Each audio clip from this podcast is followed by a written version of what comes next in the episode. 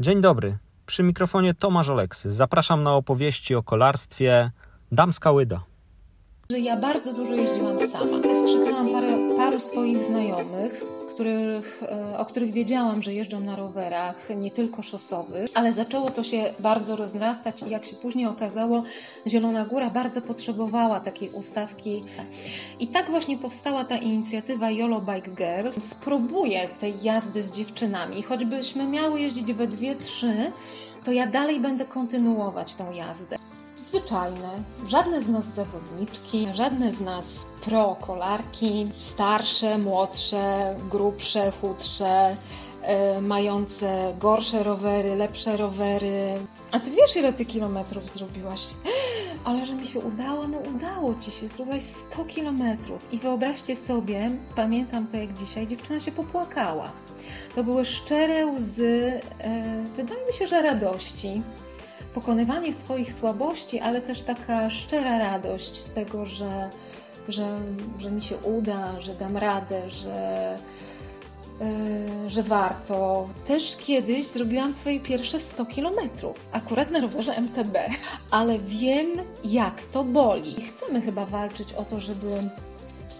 Yy, nie było tej takiej dyskryminacji kobiecej w tym kolarstwie. Dzisiaj gościem podcastu Damska Łyda jest Kasia, twórczyni dynamicznie rozrastającej się inicjatywy w Zielonej Górze. Między innymi YOLO Bike, YOLO Girls, YOLO Ride oraz Stowarzyszenia Amatorów Kolarstwa. Jej osobista misja to promocja kobiecego kolarstwa, która zrodziła się w niej po przejechaniu na rowerze kilku tysięcy kilometrów. Poprzez swoją jazdę i aktywność społeczną chce pokazać, że w kolarstwie amatorskim jest również miejsce dla kobiet. Na początku była sama, a już po dwóch latach w jazdę z Jolo angażowało się kilkadziesiąt dziewczyn. To wszystko dzieje się w Zielonej Górze. Posłuchaj, jak o Jolo jazdach opowiada Kasia. Zapraszam na rozmowę. Jak zaczęła się Twoja historia z rowerem i z kolarstwem? Bo to nie zawsze rower przeradza się w kolarstwo. E, dokładnie tak jest. Jak zaczęła się moja historia? E, no, mogłabym powiedzieć, że jest taka trochę Mm, zagmatwana, bo mogę powiedzieć, że rower tak naprawdę towarzyszył mi od zawsze, od dziecka.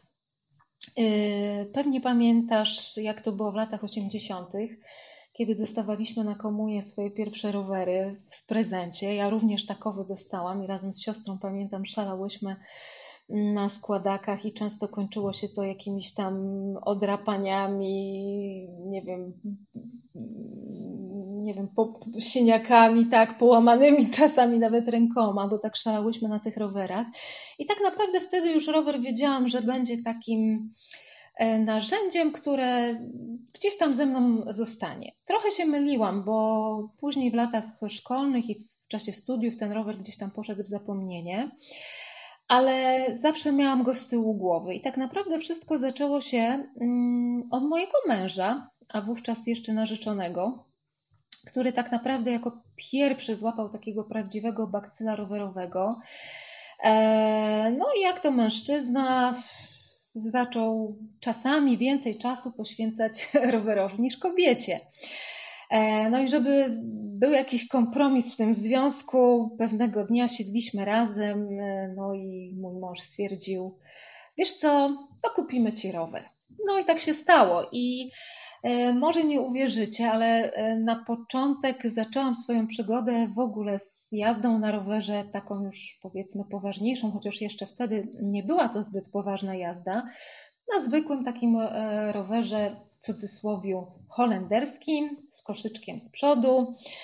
E, no i już wiedziałam, że to jest e, coś, znaczy kierunek, w którym chciałabym iść. Nie minął rok, e, kupiliśmy rower MTB. Oczywiście był to rower budżetowy, na jakimś tanim, dość słabym osprzęcie, ale wtedy jeszcze tłumaczyłam to sobie tym, że a gdzie ja tam będę jeździć, tak? Zobaczymy, co będzie.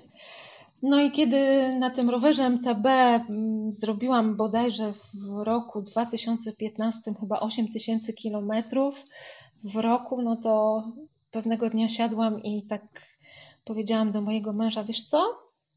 to ja teraz kupuję rower szosowy. I on tak spojrzał na mnie i tak przez chwilę się zawahał i powiedział, ale rower szosowy, Kasia, no przecież, przecież ty nie ujedziesz na takim rowerze. Ale ja y, byłam tak gdzieś zdeterminowana, w same nie wiem dlaczego, być może zrobiłam mu trochę na przekór. I wybrałam sobie swój pierwszy rower szosowy. Był to Cube Axial Race na 105 e, w takim pięknym, czarnym, matowym malowaniu z pomarańczowo-różowymi, pamiętam to do dzisiaj, takimi wstawkami. E, piękny rower, bardzo fajnie się prezentował jak na pierwszy rower był super. No i tak naprawdę to był taki przełomowy moment. I tak zaczęło się, tak zaczęła się ta przygoda z tym kolarstwem szosowym. E, Chwilę potem zaczęła się e, przygoda z blogiem rowerowym. To też taka geneza dosyć, powiem, może nie tyle złożona, co, mm, no, co dosyć śmieszna, bo e, przy okazji tego roweru szosowego, kiedy już tam robiłam te po 100 kilometrów, powiedziałam mojemu mężowi, który już wtedy jeździł w zawodach rowerowych, MTB, już tak na poważnie, gdzieś tam się ścigał. I powiedziałam mu, że założę bloga rowerowego, to też tak spojrzał na mnie i powiedział: Kasia, przecież ty się nie znasz na rowerach. No ale jakby zamysłem e, tego mojego bloga nigdy nie było mm, bycie drugim szajbajkiem, czy byciem jakimś e, guru rowerowym. Bardziej chodziło o blog taki lifestyle'owy, rowerowy, e, gdzie będę pisała dużo rzeczy o rowerze, o kolarstwie, właśnie pod kątem kobiet i postrzegania e, kolarstwa szosowego właśnie przez pryzmat kobiety. I e, tak naprawdę to jest taka geneza właśnie też bloga rowerowego, później już całej tej społeczności Bike, teraz już Stowarzyszenia Amatorów Kolarstwa Bike w Zielonej Górze, mm, które mm, powstało w październiku, a tak naprawdę cała ta przygoda kręci się od 2018 roku. I myślę, że jestem na dobrej drodze do tego, by kręciła się e, jak najdłużej, by nie powiedzieć do końca świata i jeden dzień dłużej. E, troszkę wyprzedziłaś moje kolejne pytanie, Kasia, bo chciałem zapytać, jak powstał ten projekt YOLO Bike, ale zapytam może troszkę inaczej. E, twoje kolarstwo, jakby z Twojego kolarstwa i takiej potrzeby wewnętrznej stworzyłaś sobie blog, prawda? Ale jak nawet przed chwileczką wspomniałaś, YOLO Bike to jest naprawdę dużo inicjatyw. Stowarzyszenie, ustawki e, dla dziewczyn, jest drużyna, e, są media, które prowadzisz społecznościowe, prawda? No i oczywiście ten twój blog. E, jakby to wszystko kręci się wokół tej inicjatywy, którą stworzyłaś i którą nazywasz YOLO Bike. A powiedz mi, Yy, bo blog rozumiem, ale później te inicjatywy już związane z dziewczynami, jakby dlaczego, od czego się zaczęły? Co było inspiracją do tego, że poszłaś sobie w tym kierunku? Ja zawsze chciałam postrzegać to kolarstwo. Mm, z oczami dziewczyny, oczami kobiety. I e, kiedy mój mąż, zajęty kolarstwem MTB i startami w zawodach, e, nigdy, znaczy może nie nigdy, ale nie za bardzo chciał mi poświęcać czasu jeżdżąc rowerem MTB po szosie, co było zresztą zrozumiałe. E, jakby to doprowadziło do takiej sytuacji, że ja bardzo dużo jeździłam sama. Bardzo dużo jeździłam sama na tym rowerze szosowym. Robiłam po kilkaset kilometrów, nawet sama, i po prostu wyszło to tak naturalnie, jak mogłoby wyjść, czyli z potrzeby jeżdżenia z innymi osobami, e, dzielenia się tą radością e, z jazdy, jakimś tam doświadczeniem z tej jazdy. E, I na początek było tak, że ja skrzyknęłam parę, paru swoich znajomych, których, o których wiedziałam, że jeżdżą na rowerach, nie tylko szosowych, więc zaczęliśmy jeździć w takiej bardzo kameralnej, nieoficjalnej grupie. Ale zaczęło to się bardzo rozrastać i jak się później okazało, Zielona Góra bardzo potrzebowała takiej ustawki e, dla e, takich kolarzy amatorów. I kiedy mm, już widziałam, że e, jest takie zapotrzebowanie również wśród kobiet, chociaż na początku była to taka znikoma ilość, bo przyjeżdżało po, nie wiem, 3, 4, 5 może dziewczyn. Mm, wpadłam następnego sezonu już na pomysł, że kurczę, Skoro inne dziewczyny mogą, a to było widać e, gdzieś tam w mediach społecznościowych, to dlaczego czegoś takiego nie zrobić e, w Zielonej Górze? I tak właśnie powstała ta inicjatywa YOLO Bike Girls, czyli jazdy e, ustawek kolarskich tylko i wyłącznie dla dziewczyn co na początku, przyznam się, nie było dość łatwym zadaniem. A dlaczego tak mówię? Bo uważałam i chyba do dzisiaj uważam, że kolarstwo kobiece jest dość specyficzne. To jest taka bardzo delikatna materia i różnie to z tymi dziewczynami bywa. No bo to środowisko kobiece mm, jest y, dość takie powiedzmy chimeryczne. I na początku było ciężko, było ciężko. Jeździłyśmy we dwie, we trzy, gdzieś tam się skrzyknęłyśmy, ale z racji tego, że ja raczej jestem osobą dość wytrwałą, dość cierpliwą e, i założyłam sobie taki cel, że mm, spróbuję tej jazdy z dziewczynami, choćbyśmy miały jeździć we dwie, trzy, to ja dalej będę kontynuować tą jazdę i z ustawki na ustawkę, z miesiąca na miesiąc, y, kiedy pojawiało się coraz więcej tych informacji w mediach społecznościowych, gdzieś tam na moim blogu, gdzieś y, pocztą pantoflową rozchodziły się e, informacje o tym, że słuchajcie, tam w Zielonej Górze jeżdżą dziewczyny, a to może moja dziewczyna przyjedzie, a to może żona może przyjechać a to może tam siostrę wyślę. I tak faktycznie gdzieś tam e, ta informacja mm, poszła, że tak powiem, w eter e, i zaczęły te dziewczyny przyjeżdżać. I naprawdę, i e, mogę powiedzieć z czystym sumieniem, że ten projekt wypalił, a mm, wierzę w to, że ten rok może być też taki wyjątkowy, bo już mam informacje o tym, że dziewczyny się zbroją, że dziewczyny kupują nowy sprzęt, że są nowe dziewczyny, które chcą do nas dołączyć. E, I ja bardzo się z tego cieszę, że jednak udało mi się ruszyć to kobiece kolarstwo w Zielonej Górze. Choć powiem szczerze, że zanim ja zaczęłam jeszcze jeździć na rowerze szosowym, gdzieś tam słyszałam, że były jakieś próby organizowania grup dziewczyn na ustawkach, ale to bardziej mm, na rowerach MTB, bo my mamy zresztą w Zielonej Górze dość dobre zawodniczki MTB i one próbowały mm, jakieś grupy tworzyć, ale niestety to nie wypaliło. No i dopiero chyba ten YOLO Bike Girls e, był takim przełomowym projektem, który sprawił, że Zielona Góra naprawdę e, mocno poszła w to kobiece kolarstwo i e, cieszę się, że, że ja mogłam być jakby prekursorem tej całej idei. Bardzo fajnie opisane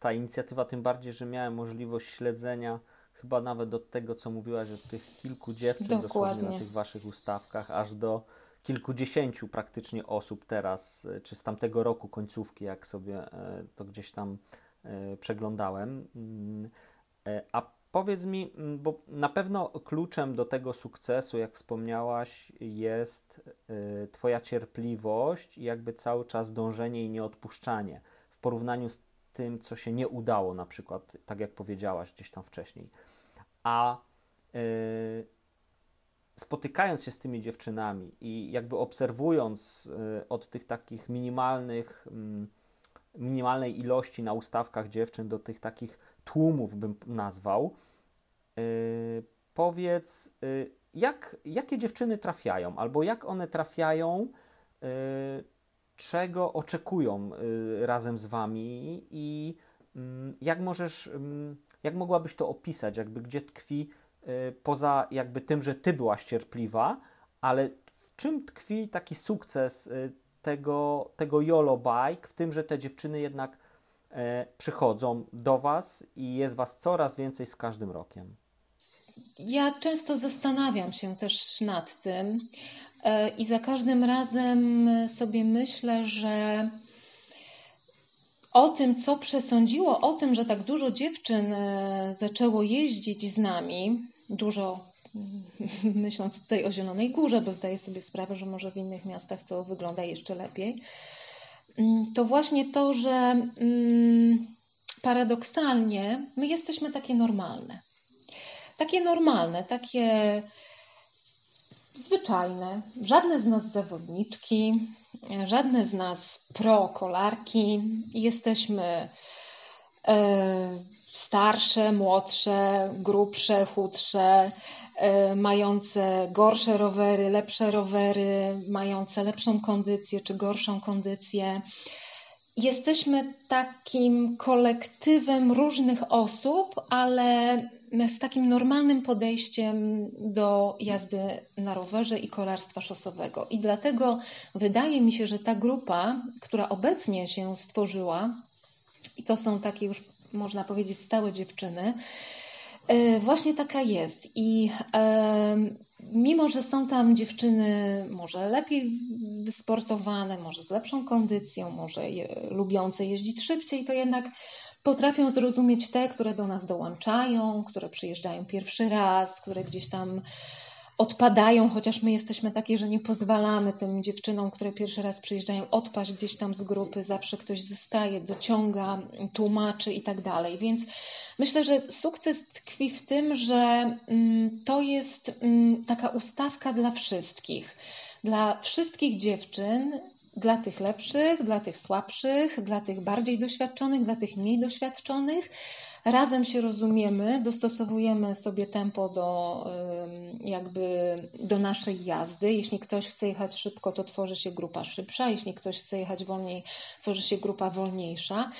I tak jakby działamy ponad takimi podziałami. Tak jak mówiłam wcześniej, była jakaś tam wcześniej, e, dużo wcześniej próba mm, tworzenia podobnej grupy. Tutaj mam na myśli grupę MTB i to próbowały robić zawodniczki które gdzieś tam ścigały się w zawodach. I być może dlatego to nie wypaliło, bo nie wiem, bo były za mocne, bo jechały bardzo treningowo, bo e, miały jakiś ustalony plan jazdy. Każda, która przyjeżdżała po takiej jednej jeździe, twierdziła, że nie, że to jednak nie dla mnie. A tutaj.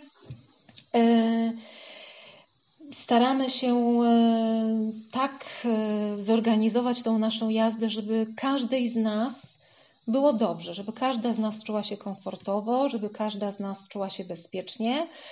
E, motywujemy siebie, wspieramy siebie i nawet jeśli przyjedzie dziewczyna, która twierdzi, że nie, że ona to 20 kilometrów tylko przejedzie, to za chwilę się okazuje, że dojeżdża do, do mety i mówi, Boże, to ja zrobiłam 50 kilometrów, nie wierzę. I naprawdę przyjeżdżają takie dziewczyny, które e, pokonują te swoje e, takie słabości, wychodzą poza tą strefę komfortu. I ja im w tym pomagam, i te moje dziewczyny, te moje koleżanki, już teraz można nawet powiedzieć przyjaciółki, również Mm, są już na tyle jakby doświadczone i wprawione, że też gdzieś tam ogarniają tą grupę. Więc myślę, że chyba tutaj tkwi taki sukces, właśnie w tej normalności e, i w takim e, bardzo luźnym i bezstresowym podejściu do e, tej naszej jazdy. No wyobrażam to sobie po nawet ilości tych różnych inicjatyw, które prowadzisz i tych wydarzeń i i tego wszystkiego, co się kręci wokół y, waszego kolarstwa tam w Zielonej Górze i YOLO Bike, że to jest tak naprawdę w sezonie bardzo duże wyzwanie, bardzo dużo pracy, bardzo dużo cierpliwości, y, ogrom kompromisów, y, i, a i tak nieraz na pewno są takie sytuacje bardzo gorące. A, a co cię mobilizuje w takim razie, żeby jednak tam, jednak mm, wiesz, kolejną ustawkę przygotować, przyjść, czy jest pogoda, czy nie jest, bo, bo wiem, że i, i tak jest też, że niekoniecznie musi padać, ale na przykład jest gorsza pogoda, mimo przygotowanego czasu i miejsca, to jednak przychodzicie. no to wymaga też dużo i czasu, i, i tak jak mówię, takiego same, samozaparcia, żeby jakby sobie z tym fajnie jechać do przodu. No, dokładnie. E, Wpadło to trochę tak w rutynę dla Ciebie, aż za bardzo. Wiesz co, e, no nie ukrywam, że czasami jest to zmęczenie materiału, ale ja się bardzo cieszę, że mam wokół siebie takie osoby, które czasami, e, jeśli je poproszę, ten ciężar jakiejś tam odpowiedzialności, a nawet jakieś ustawki biorą na siebie. U nas jest też tak, że jak ja organizuję taką ustawkę, to zazwyczaj wyznaczam e, dwie osoby jako liderów grupy. Ja rzadko jestem takim liderem grupy. Gdzieś tam e, wolę się trzymać z tyłu, z tymi osobami, które mm, nie do końca czują się pewnie, coś tam im podpowiedzieć, e, wymienić jakieś doświadczenia swoje, więc automatycznie ci liderzy te lepsze zawodniczki, znaczy uczestniczki, czy też y, niektórzy mm, nasi kolarze, amatorzy, którzy przyjeżdżają na ustawkę, biorą tą odpowiedzialność prowadzenia grupy na siebie. Ale faktycznie e, dużym wyzwaniem jest zarezerwowanie sobie w sezonie od kwietnia, załóżmy, no, powiedzmy do końca października, każdego wtorku, kiedy to mamy jazdę z dziewczynami, każdej środy, kiedy mamy jazdę ogólną dla wszystkich i każdej niedzieli, gdzie też mamy jazdę dla wszystkich już taką troszeczkę dłuższą. Tak, to jest wyzwanie. E, nie ukrywam, że czasami jest tak, że jestem na urlopie i zdarza mi się wrócić specjalnie po to, żeby pojechać ustawkę. Rzadko się zdarza, że coś odwołuję, bo na przykład ja nie mogę albo nie wiem, jestem chora. Takie sytuacje zdarzają się i zdarzyły się do tej pory rzadko, ale faktycznie, faktycznie to jest wyzwanie. Czy to jest jakaś rutyna? Być może tak, ale ja sobie zawsze tak to tłumaczę, że ja i tak bym pojechała. Czy bym pojechała z kimś, czy nie wiem, czy z dziewczynami, czy z chłopakami, czy, czy z kolegami, koleżankami w jakimś kameralnym gronie. Ja i tak pojadę, bo ja to lubię, bo ja to kocham, bo sprawia mi to radość. A chyba najfajniejsza taka satysfakcja i największa satysfakcja jest wtedy, kiedy e, przyjeżdża się na taką ustawkę, widzi się, nie wiem, 40 osób, wszyscy cię witają, podajemy sobie ręce, wymieniamy się doświadczeniami, śmiejemy się i mimo, że czasami jest ciężko, bo trasa jest trudna, no to wszyscy wracamy zadowoleni, szczęśliwi. Mm, I widać tą radość z jazdy. I chyba po to się robi dla pasji, dla innych ludzi, a czasami takie zmęczenie i zużycie w cudzysłowie materiału nie ma znaczenia i gdzieś tam szybko się o tym zapomina. Pięknie opowiedziane e, i myślę, że to też może być mm, dobrym wzorem Mm, jak można by y, coś podobnego organizować w innych miastach, bo y, z tego, co już wcześniej powiedziałem, obserwując Waszą inicjatywę, to mm, myślę, że tutaj jesteście w jednym na pewno z miast, które mogłyby być przykładem. A domyślam się, że zresztą tak jak Ty też mówisz, cały czas to się u Was rozwija i pewnie będzie się rozwijać.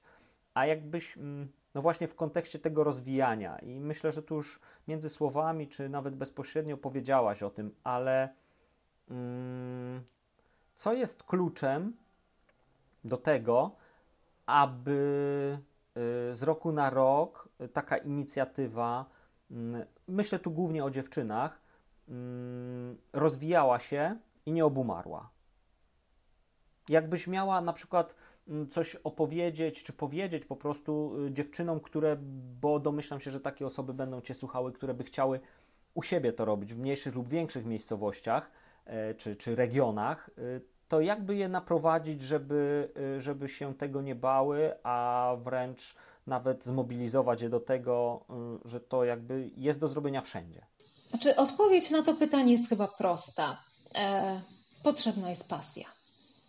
Potrzebna jest pasja, bo to ona tak naprawdę wyznacza kierunki naszego działania. Jeśli nie ma tej pasji, jeśli nie ma pasji do kolarstwa, jeśli nie ma miłości do tej jazdy na rowerze, to z tego nic nie wyjdzie. To, to może być tak, że zorganizuje się jedną, dwie ustawki, przyjedzie po kilka osób.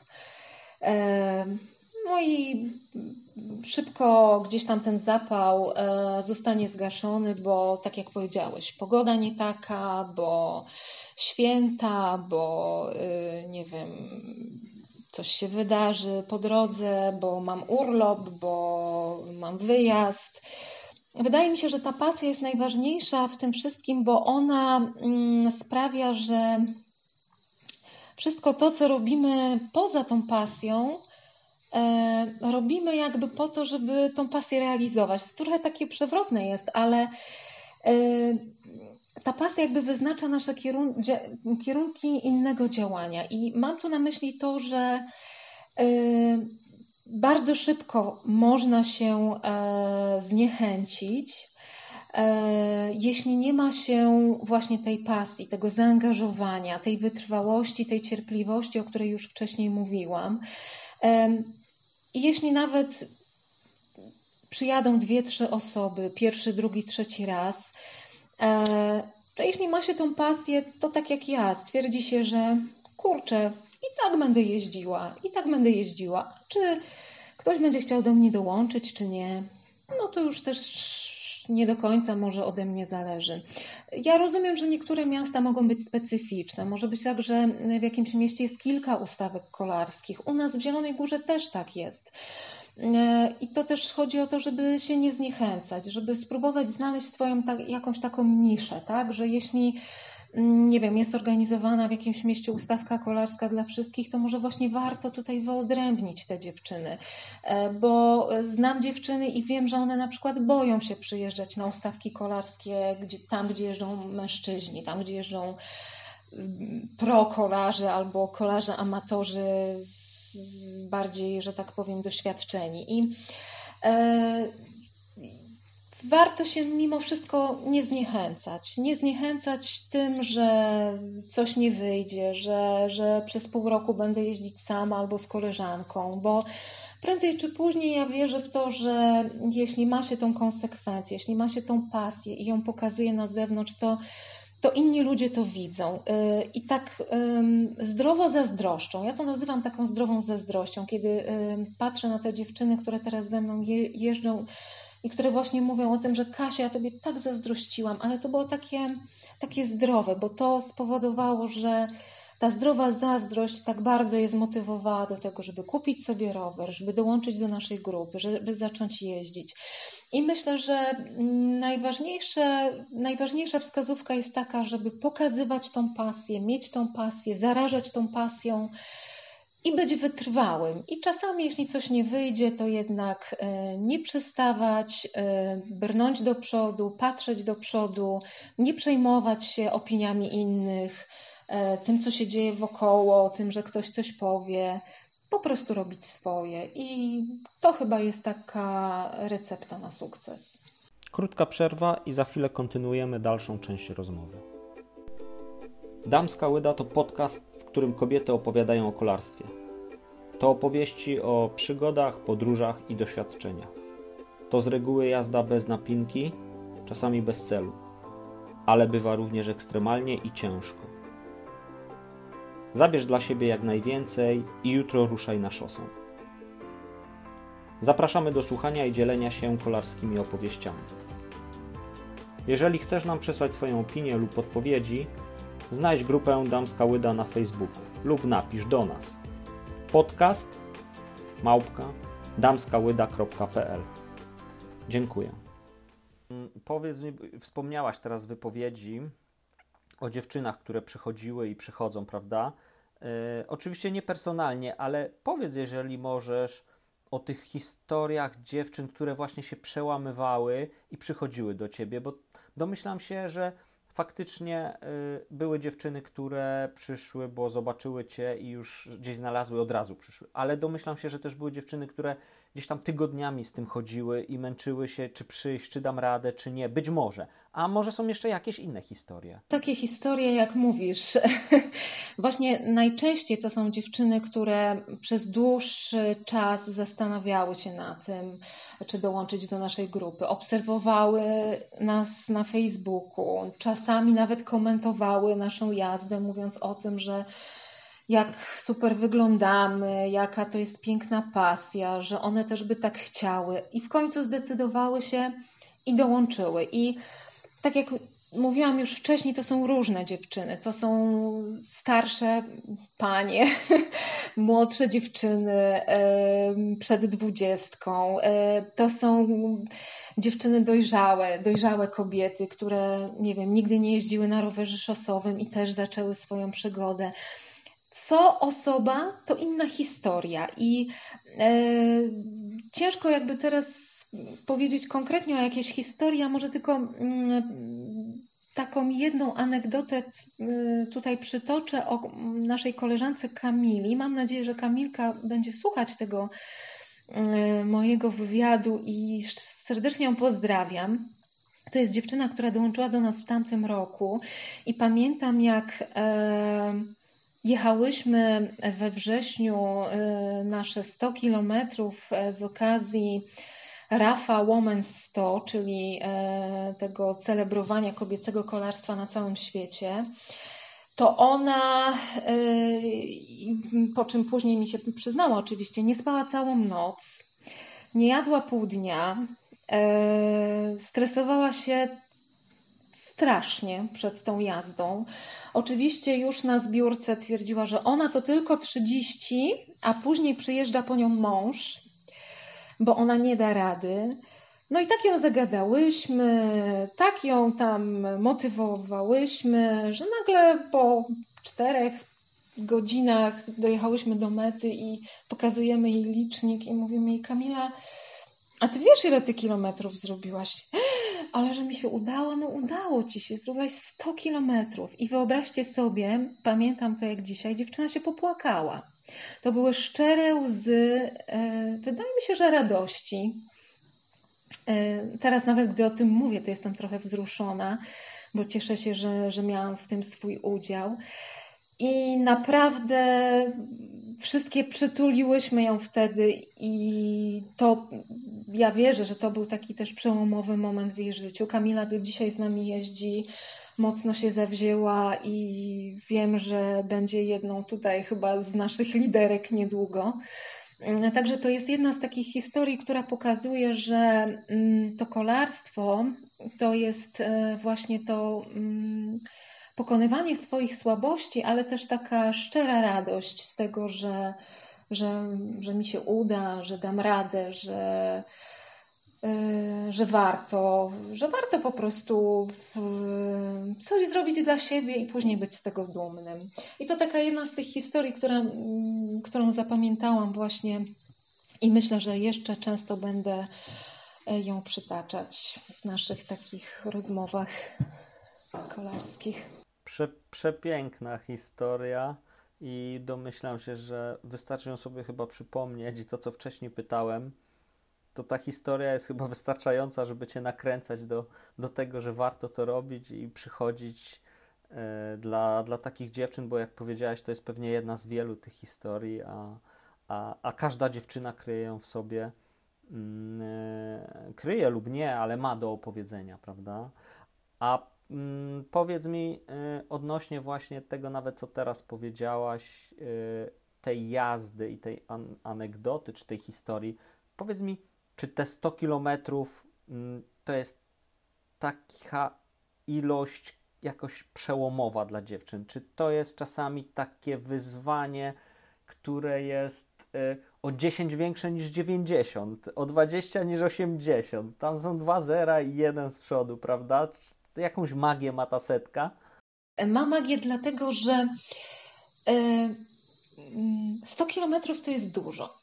Tak, 100 kilometrów to jest naprawdę długi dystans. I kiedy ja czasami opowiadam o tym w swojej pracy zawodowej, mm, po weekendzie przychodząc i podpisując listę obecności, że fajnie minął mi weekend, bo zrobiłam w sobotę 100 czy 120 kilometrów, to wszyscy tak znajomi się na mnie patrzą i się zastanawiają, ale jak 100 kilometrów na rowerze? Przecież ja przez weekend samochodem tyle nie zrobiłem. I naprawdę 100 kilometrów to jest dużo. To jest dużo, szczególnie dla osób, które dopiero jakby rozpoczynają tą swoją e, historię, tą swoją przygodę z kolarstwem. 100 e, kilometrów dla osoby, która już jeździ, która ma jakieś tam doświadczenie, która ma dobrą kondycję, to jest taki fajny dystans na weekendowy, weekendową jazdę. Sobota bądź niedziela, Wypad na 4-5 godzin, po drodze jakaś kawa, ciacho, fajny weekendowy dystans. Ale jeśli mówimy tutaj o dziewczynach, które e, jakby próbują e, już jeździć w tych ustawkach i próbują e, jakby tą swoją granicę przesuwać, to 100 kilometrów jest na pewno taką magiczną liczbą.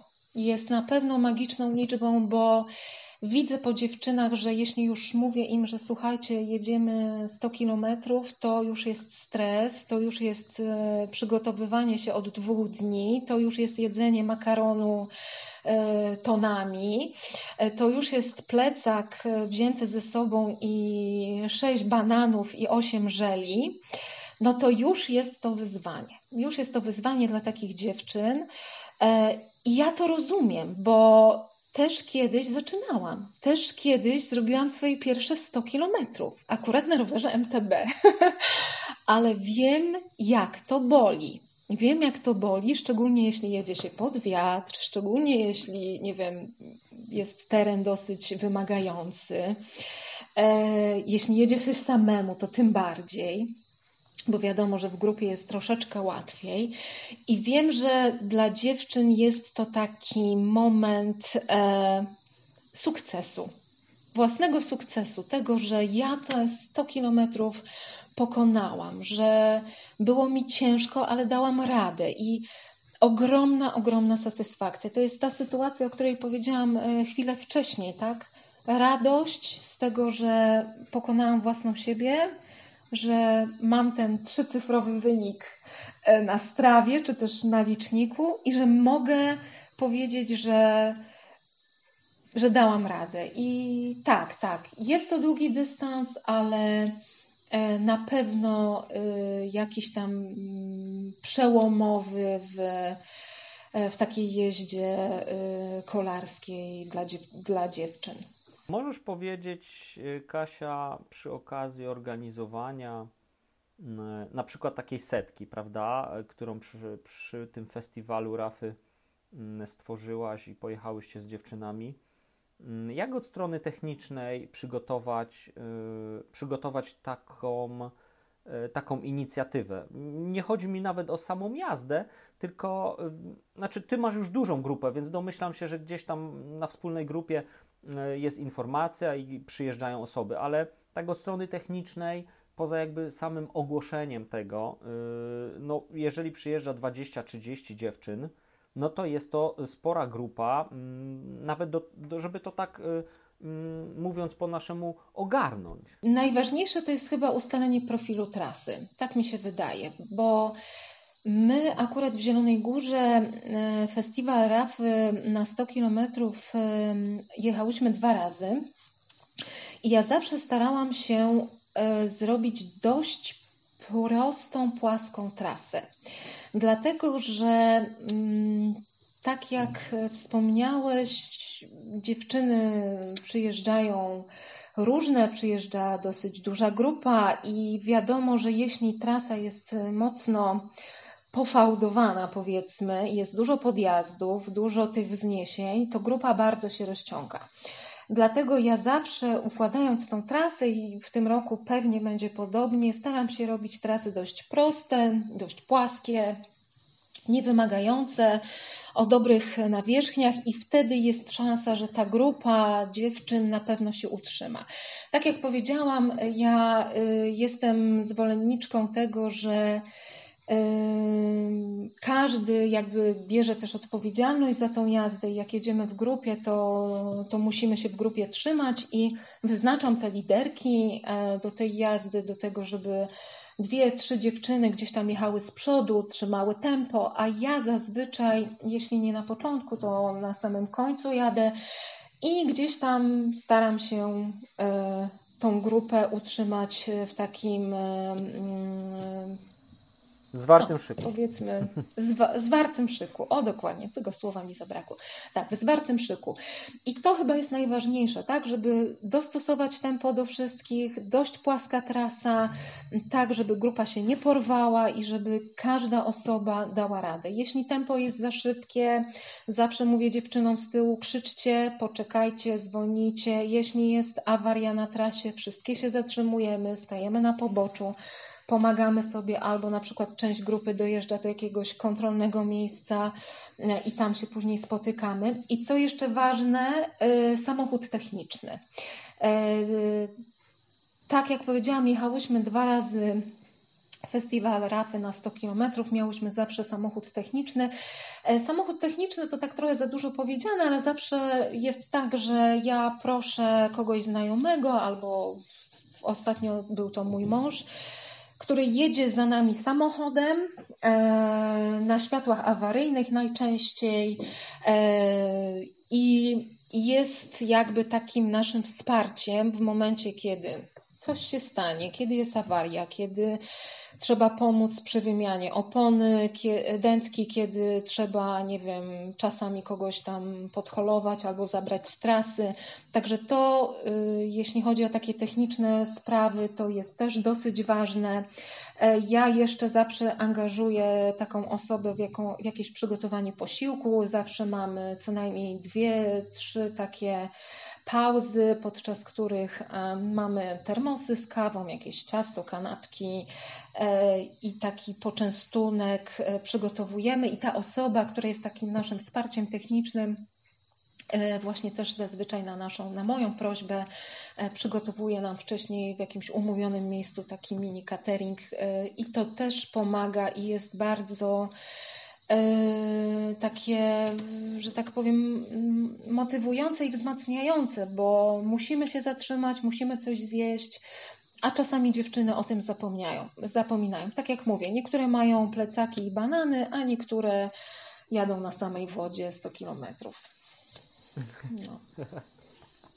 no to faktycznie świętujecie taką jazdę, jeżeli zaliczycie kilka takich cateringów z kawą i ciachem, to. No, dokładnie, dokładnie. Ostatnio mieliśmy nawet fotografa, porobił nam piękne zdjęcia, więc jest port portfolio. Jak według Ciebie, bo mniej więcej zaczęłaś troszeczkę bardziej tak, e, więcej jeździć, czy mocniej zaangażowałaś się w kolarstwo jakiś czas temu, a z mojej perspektywy to jest też mniej więcej takie ostatnie 5 6 lat, kiedy y, kolarstwo kobiet zaczyna być y, bardziej widoczne, y, zaczyna być popularne, bym nawet powiedział, i, i coraz więcej, co, bardzo, co, co, co, co jest bardzo fajne, coraz więcej dziewczyn chce wsiadać na rower i nie tylko gdzieś się tam przejechać samemu, ale no, bardziej mm, w cudzysłowie profesjonalnie podejść do, do, do roweru i mm, do samej jazdy y, też. Jak według Ciebie i jak, mm, jak obserwujesz to, jak mogłabyś ocenić to z perspektywy tych ostatnich lat? Y, jeśli y, pytasz o to, co się wydarzyło lokalnie u nas w Zielonej Górze, to. Mm, Muszę powiedzieć, że te zmiany poszły w dobrą stronę i dość szybko. E, do tej pory Zielona Góra słynęła głównie z zawodniczek MTB. My tu mamy dość dobre zaplecze MTB i warunki do e, trenowania i jazdy na rowerach MTB. E, kolarstwo szosowe nie było popularne prawie w ogóle. I dopiero kiedy e, gdzieś tam w Polsce, na świecie zaczęły pojawiać się kolarki, zaczęły być transmisje telewizyjne z występów kolarskich kobiet, gdzie mm, zaczęły pojawiać się jakieś znane nazwiska. Y, to to kolarstwo też zaczęło przekładać się na ten rynek lokalny. I faktycznie w ciągu ostatnich ja bym powiedziała takich dwóch, trzech lat, jeśli myślę tutaj o Zielonej Górze, bardzo dużo się zmieniło. Kiedy ja jeszcze w 2017 roku zaczynałam swoją jazdę na rowerze szosowym i pamiętam sytuację, jak poszłam kupić sobie rower do e, sklepów w Zielonej Górze i obeszłam wszystkie sklepy rowerowe w Zielonej Górze, to ci panowie sprzedawcy y, to tak naprawdę nie mogli uwierzyć, że rower szosowy szuka kobieta. Wszyscy myśleli, że to jest rower dla mojego męża. Ale nie, nie, ja naprawdę szukałam roweru szosowego. E, wszyscy rozkładali ręce. To może z katalogu pani zamówimy, no nie mamy teraz, trzeba czekać i tak dalej, i tak dalej. I taka, takie były realia. I to było zaledwie 4 lata temu. Teraz bardzo dużo się zmieniło. Ja to widzę po tym, co się dzieje w Zielonej Górze, po tym, co się dzieje w ogóle, e, jeśli chodzi o kobiece kolarstwo w Polsce, o ustawki, ale też o asortyment odzieżowy kiedy do niedawna jeszcze nie można było dostać zwykłych spodenek kolarskich albo dla kobiety, albo cena jej e, takich spodenek była kosmiczna, tak teraz już ten asortyment dość fajnie się powiększył, aczkolwiek ja jeszcze widzę, widzę tutaj e, duży potencjał. Tu też do, do Ciebie taka jakby uwaga, że jednak warto, warto e, inwestować w te akcesoria kobiece, bo naprawdę dużo rzeczy potrzebujemy i mm, ten rynek jest gdzieś tam jeszcze ograniczony. E, także dużo, dużo się zmieniło i ja bardzo, bardzo się z tego cieszę i e, tak jak e, powiedziałam i chyba Ty też to wspomniałeś, że choć jest jeszcze dużo do zrobienia, to wszystko idzie w dobrym kierunku i mam nadzieję, że tak będzie. A powiedz mi, co, znaczy, ja myślę, że takie inicjatywy jak Twoje na pewno to napędzają, bo kilka mikroregionów działa na makro, działa na województwa, regiony, na kraj i tak dalej. Ale co jeszcze, mm, y, co jeszcze decydowało o tym, że to kolarstwo, sukcesy polskich kolarek zawodowych, prawda? Takie inicjatywy, ale mm, na ile tutaj mm, taka mentalność kobiet się zmienia, że podejmują, ten, podejmują się tego sportu? No chyba ogólnie jest tak, że stajemy się coraz bardziej wyzwolone i coraz bardziej chyba um, umiemy i chcemy walczyć o nasze prawa i nasze miejsce e, nie tylko w życiu, ale też w takim życiu sportowym, również w życiu mm, sportu amatorskiego.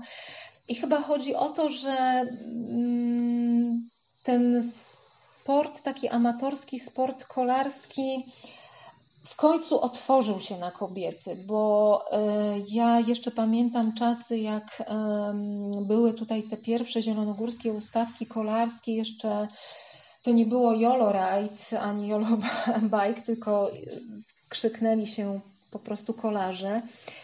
I tam, żeby zobaczyć dziewczynę, to było święto. I teraz wręcz czasami jest tak, że tych dziewczyn jest tych, tych wszystkich osób i dziewczyn w tej grupie jest 50 na 50, więc jakby zmienia się też takie podejście do tego, że kobieta mm, też może mieć swoje miejsce w tym kolarstwie amatorskim, ale my też umiemy i chcemy chyba walczyć o to, żeby mm, nie było tej takiej dyskryminacji kobiecej w tym kolarstwie. I ja cieszę się, że powoli do tego dążymy, aczkolwiek jest jeszcze dużo do zrobienia, bo widzę niektóre zachowania panów niestety na ustawkach kolarskich, e, dość mocno dyskryminujące kobiety, e, nie wiem, pokazujące ich miejsce w peletonie. mm, ale mam nadzieję, że z racji tego, że mm, te dziewczyny, ja tu mówię oczywiście o Zielonej Górze, to są w większości żony tych kolarzy, przyjaciółki, siostry, rodzina albo jakieś sąsiadki, no to y, jakby zmienia się też ta mentalność. Oni też chcą pomagać, oczywiście nie wszyscy, ale chcą pomagać, chcą tym, te, te dziewczyny wspierać i naprawdę y, są tacy mężczyźni, którzy te kobiety podziwiają. I E, chyba o to chodzi, że ogólnie zmienia się mentalność i pozycja kobiet w świecie, i, i, czy to w polityce, czy to w sporcie, czy w jakichś innych dziedzinach. I właśnie też to można przełożyć na y, to kolarstwo amatorskie. No to pięknie, pięknie, że jeszcze, y, że to tak ładnie rośnie. Szkoda, że jeszcze dużo jest do zrobienia, ale miejmy nadzieję, że to będzie właśnie szło w takim tak dynamicznie przede wszystkim, jak zauważyłaś, y, dynamicznie i w dobrym kierunku, z korzyścią dla, dla dziewczyn, kobiet i pasjonatek kolarstwa. E, Kasia, powiedz mi na koniec, y, mm, jeżeli chciałyby osoby czerpać inspirację z Ciebie, mm, z Twojej osoby i z tych inicjatyw, które robisz, e, tak pokrótce, czy jeżeli wpiszą YOLO Bike wyszukiwarkę, to trafią na Ciebie? Oczywiście. Jolo Bike jest tylko jedne. I jak to mówią moi zawodnicy drużyny MTB, że Jolo to Jolo i że co zostaje w Jolo, to zostaje w Jolo. W każdym razie jolobike.pl to mój blog. Teraz to już bardziej taka strona internetowa chyba niż blog, e, bo tam jest dużo innych też informacji, nie tylko blogowych. Tam są informacje dotyczące właśnie naszych ustawek kolarskich, grupy More for Women oczywiście, e, też drużyny MTB, stowarzyszenia, e, dość dużo materiałów, także bardzo polecam. A co do inspiracji, to niech każda dziewczyna zostanie po prostu sobą i niech każda dziewczyna znajduje radość w tym, co robi. I być może pojawią się kolejne, jeszcze lepsze inicjatywy, z których ja będę mogła coś czerpać fajnego. No i to jest piękna puenta na sam koniec. Niech się dzieje dużo. Dzięki, Kasia. Niech się, niech się kręci. Niech się kręci. Dziękuję bardzo. W następnym naszym spotkaniu zapraszamy na rozmowę z Anną Małecką, znaną jako spódnicy na szosie. Na pierwszym miejscu stawia ultrakolarstwo, prowadzi warsztaty kolarskie dla dziewczyn, założyła kolarską markę Kontur i dzisiaj już wiemy, że jednak przygotowuje się do Through Poland po zmianie daty z maja na wrzesień. Opowie również o bikepackingu, o fascynacji kolarstwem, o długich rowerowych podróżach 300 i 500 kilometrowych. Mówi, że lubi mieć cel, a podczas jazdy Omija miejsca i punkty, które mogą ją szybko zawrócić zaplanowanej trasy. Ania zabierze Was w przygodę z rowerem, tą daleką i tą bliską. kolarstwo wypełnia, wypełnia życie dość, e, dość mocno. Że to jest wycisk, nie wakacje. Rower tak dla mnie jest taką czasem niepohamowaną radością. Ja zaczęłam od spódnicy na rowerze, tak można powiedzieć, dosłownie. Kiedyś potrafiłam przejechać całą zimę na rowerze, nie patrząc na pogodę i kręcić w minus 10 stopniach i, i mrozie. E, bikepacking w sumie robię sama i lubię to robić sama. Jak kompletnie nie mam tej iskry, takiej rywalizacji, jakieś tam robaki latające i, i w ogóle, e, czy też jelenie nad ranem. Teraz bardziej to jest taki bikepacking cywilizowany. Znaczy, że jadę z jednego miejsca mm, do drugiego, ale, ale w noclegu, e, tak jak e, też Ania też mówiła, ja nie umiem jeździć bez trasy, mnie to napędza. Nie męczę się tą samotnością na rowerze, już ja chcę spać, jeść, umyć się i do widzenia.